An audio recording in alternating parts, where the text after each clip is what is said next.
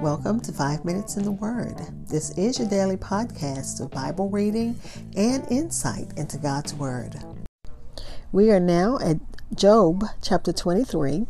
We're in the again, we're in the third section of the discourse between the friends, and we just heard from uh, Eliphaz. And now Job is going to respond to what Eliphaz has said. We're reading chapter 23, verses 1 through 7 in the English Standard Version. It reads Then Job answered and said, Today also my complaint is bitter. My hand is heavy on account of my groaning. Oh, that I knew where I might find him, that I might come even to his seat. I would lay my case before him and fill my mouth with arguments.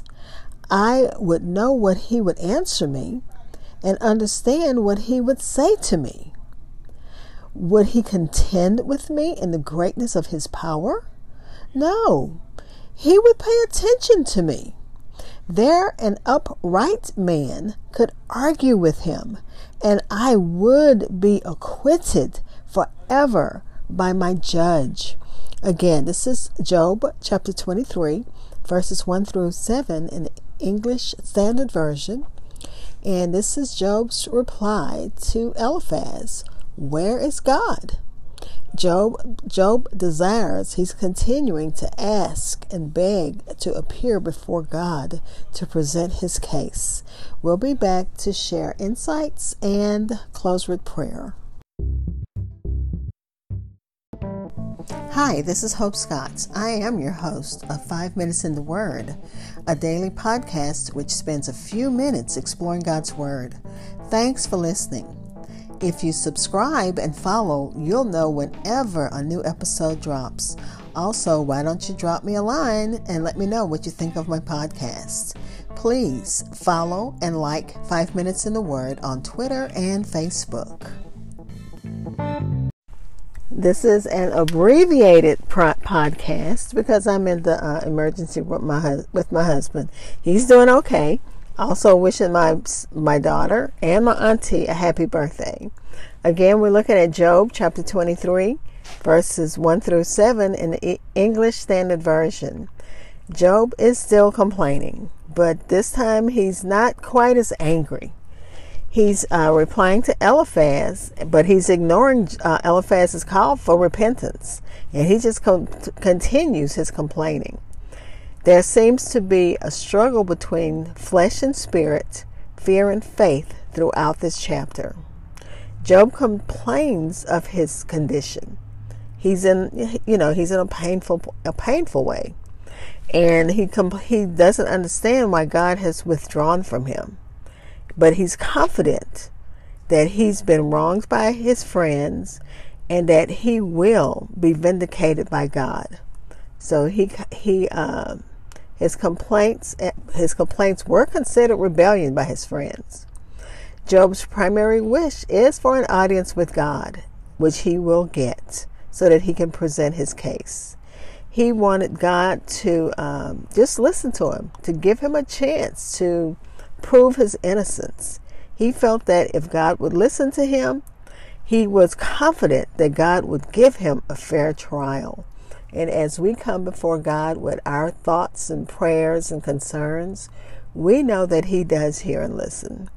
Job felt that since he was an upright upright person, he could reason with God. And his friends tried to convince him that he had sinned and needed to repent. But uh, Job continues to say, I'm innocent.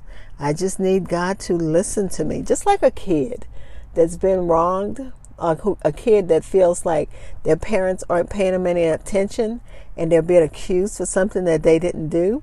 And they are, you know, trying to get their parents' attention. And uh, Matthew Henry says, like a, a kid that maybe is whining about something that's not that serious to get attention, and when they get the attention, it's not the attention they want. But Job has done nothing wrong. He just wants God to acknowledge, you know, what's going on with him. So he continues to argue for his innocent innocence, and he also expresses hope that since he's an upright man, that he will receive a fair hearing from God. And we know God is just. Bildad asserted that Job needed to repent and prove, you know, and become pure and upright. But Job was already a pure and upright man. And God would tell him and them this this same thing. Let's pray.